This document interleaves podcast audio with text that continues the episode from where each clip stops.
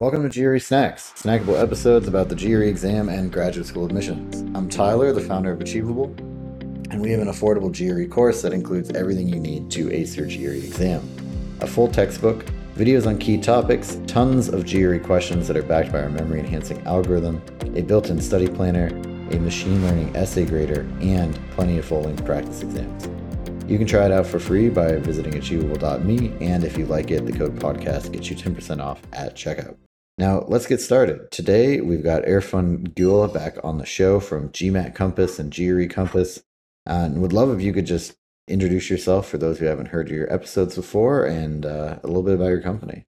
Uh, sure. Well, thanks for having me again. Um, so, I've been a GRE and GMAT tutor full time for the past 15 years. I have a small company with two other tutors and uh, just my personal qualifications. I have a perfect score in the GRE and I'm sole author of McGraw Hill's Guide to the GRE, which has been in print for over a decade. Yeah, fantastic. And um, today, I mean, it's going to be, as somebody who uh, has straddled both tests for a long time, it's going to be really interesting to talk to you about this.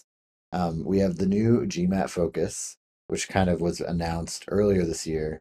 And then the GRE, whether or not you think it's in response, is maybe something that's interesting and worth talking about. But the GRE announced uh, that as of September 23rd, 2023, there's now going to be uh, the all of the GRE tests are going to be a much shorter format, going from three hours, 45 minutes to two hours.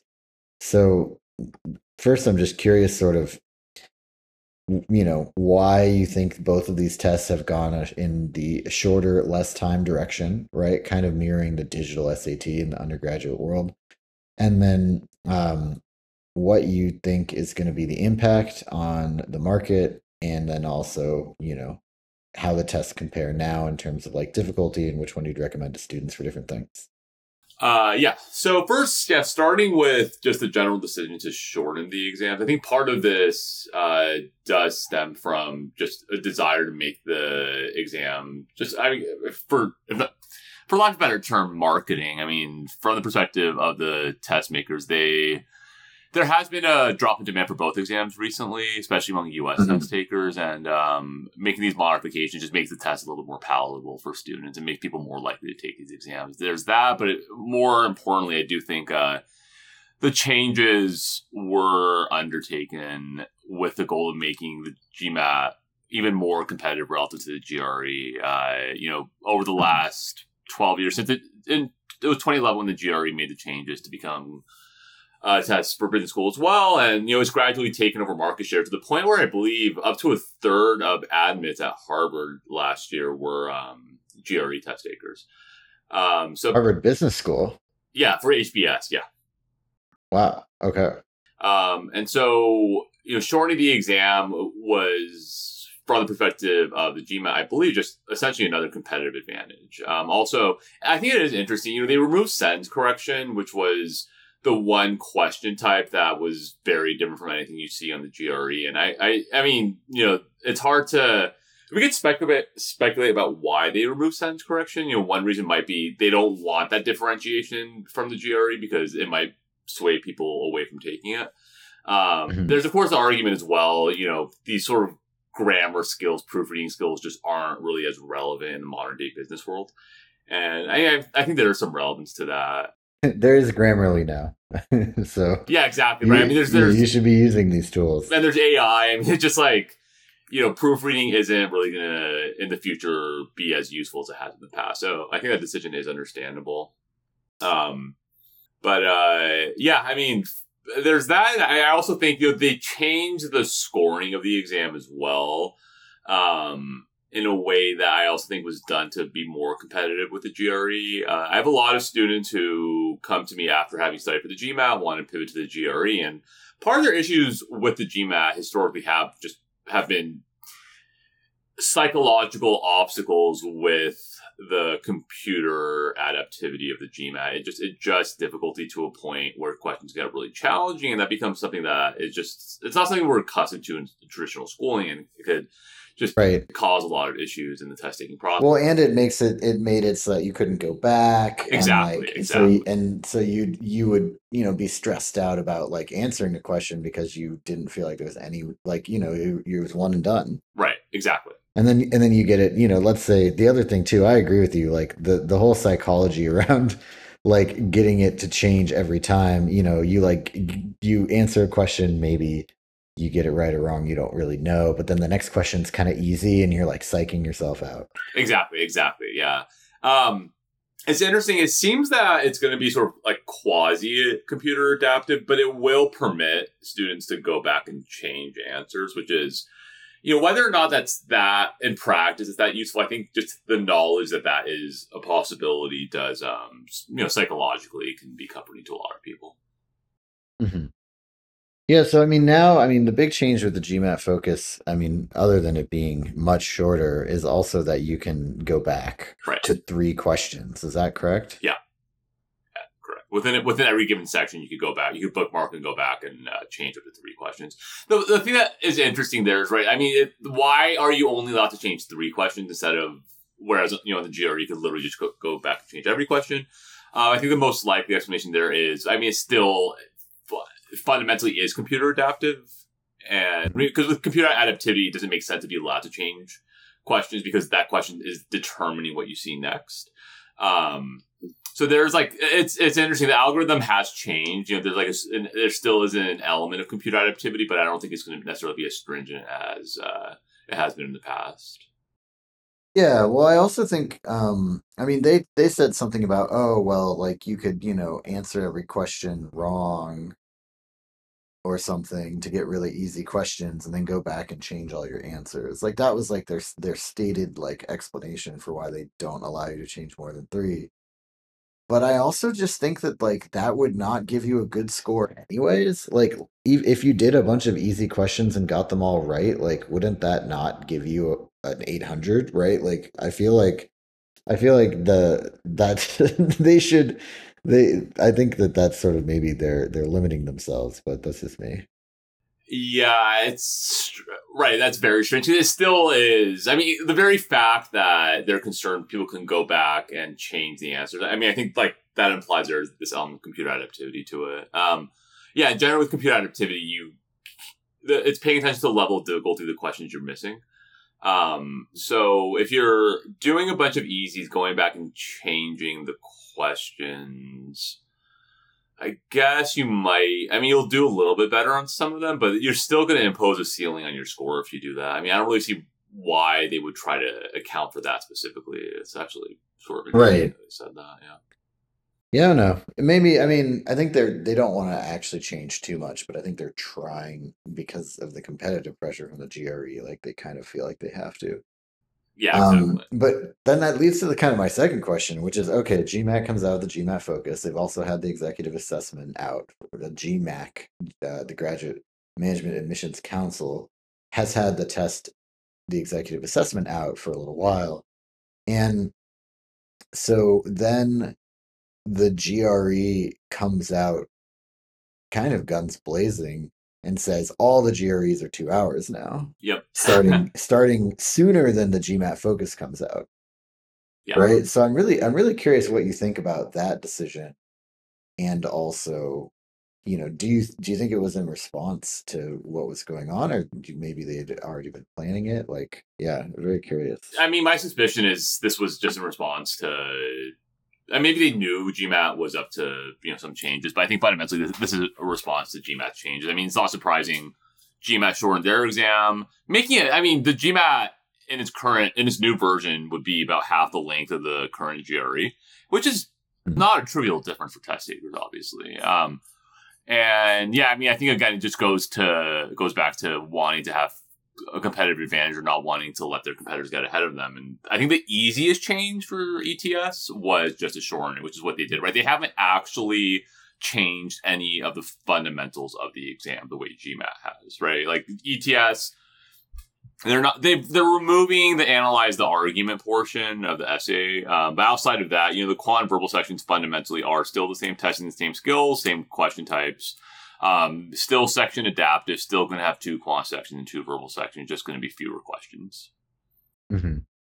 yeah so i'm curious um i am curious that about a couple of different things. Um first and foremost is the um, the fact that the GMAT Focus Edition now includes the data insights that were kind of like the the stepchild of the of the sections in the core uh, score. Right.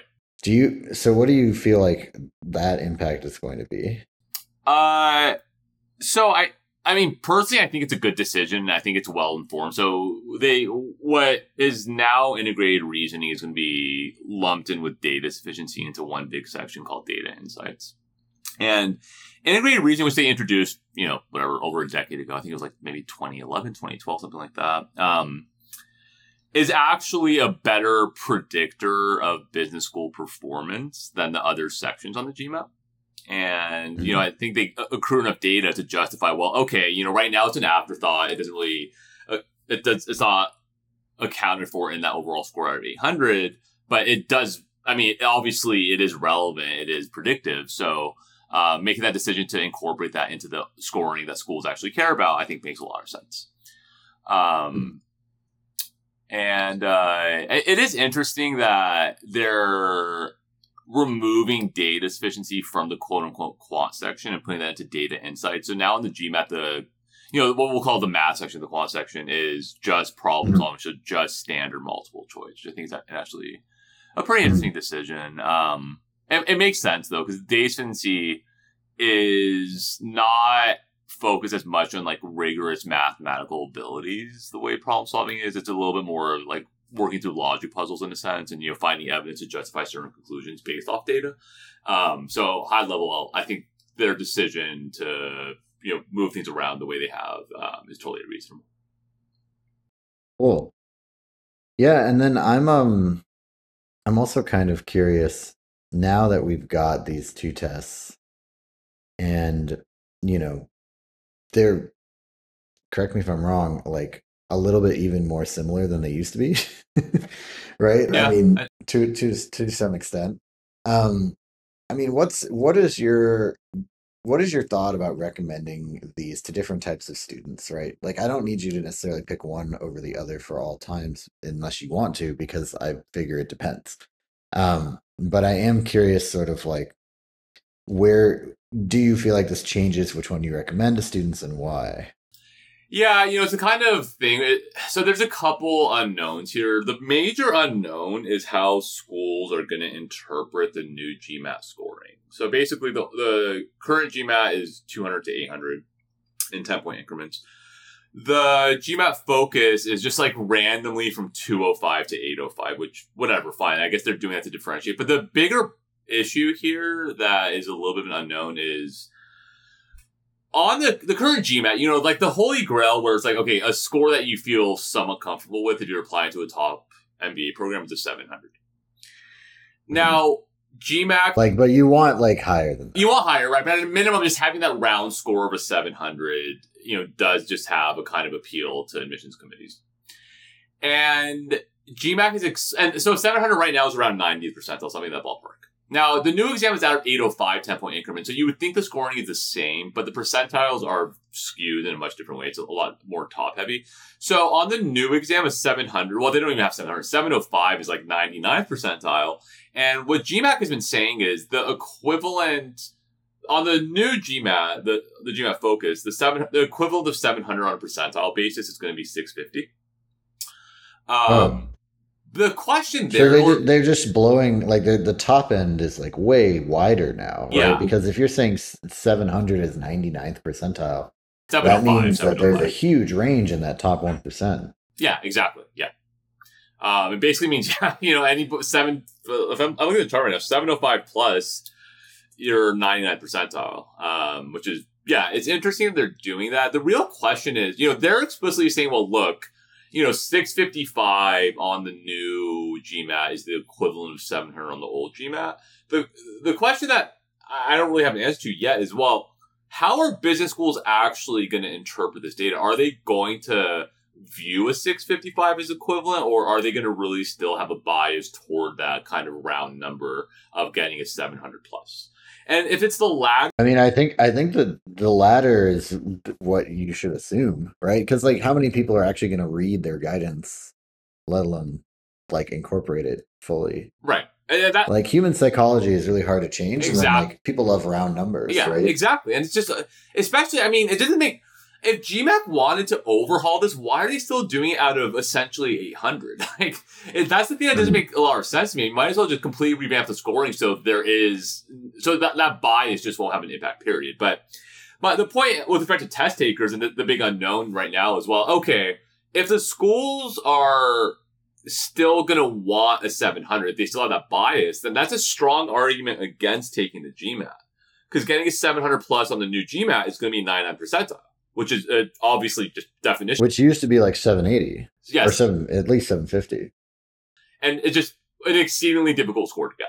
You know, uh, just by Yeah. definition, obviously. Um, so that's really the elephant in the room. I mean, the, you know, how will business schools actually interpret these scores? Um, that very fact of you know the unknown there, I do think, um, to some extent, argues in favor of taking if you're on the fence, taking the GRE or the GMAT. Um, other considerations, the quant still, you know, the quant historically on the GMAT has been more difficult than on the GRE, and that still was the case. Um, you know, GMAT has published, you know, new questions representative of what's going to be on uh, the new GMAT, and you know, the level of difficulty, the ceiling there still is higher than what you're going to get on the GRE. And again, it's still at its heart is computer adaptive, um, and that does mean you'll see uh, some pretty challenging questions, which could still, you know, introduce those kind of psychological hurdles that you're not going to experience in the. GRE. Yeah, I mean, I think the other thing too um, that's surprising is that the, I mean, having such a broad difference between a 99th percentile score and a 99.9 percentile score really means that you're like catering to like the power users or like the very top of the pyramid, right? But people, including those at the very top of the pyramid, they people really like to get perfect scores. People really like to like if if you grade a class on a curve, right? Like I was at Carnegie Mellon, there was an engineering class where if you got a 17 out of 100, you were getting a B on this test. And everyone hated that.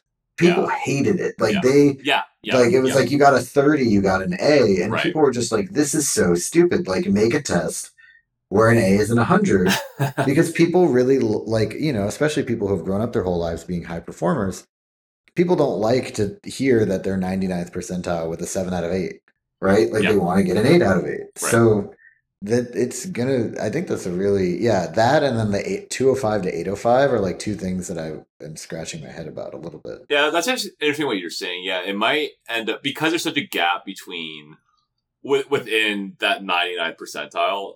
Uh, you might you might have a lot of people just shooting for the stars there because th- they perceive that gap to be more meaningful than it actually is. Right, it's a one percentile gap, but it's also like a hundred point difference.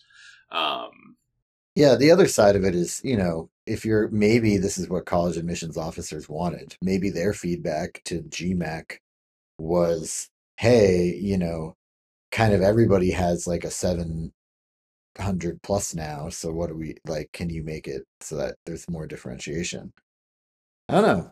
It'll be interesting to see kind of like what the impact is of this. But I think the one thing that I literally just do not get at all is the 205 to 805. Uh, yeah. I, I, I mean, I think it was. It just seemed like it was some last minute change they made to differentiate this from the old GMAT. Honestly, I mean, it just it, it boggles my mind. I, I've thought about this a lot. I mean, the, as somebody who like was took the SAT the year that it went from 1600 to 2400, before now it's back to 1600.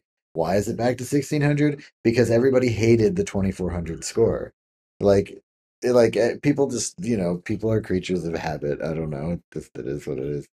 I um I am curious though. So we talked a good bit about the new GMAT focus and the scoring and things like that.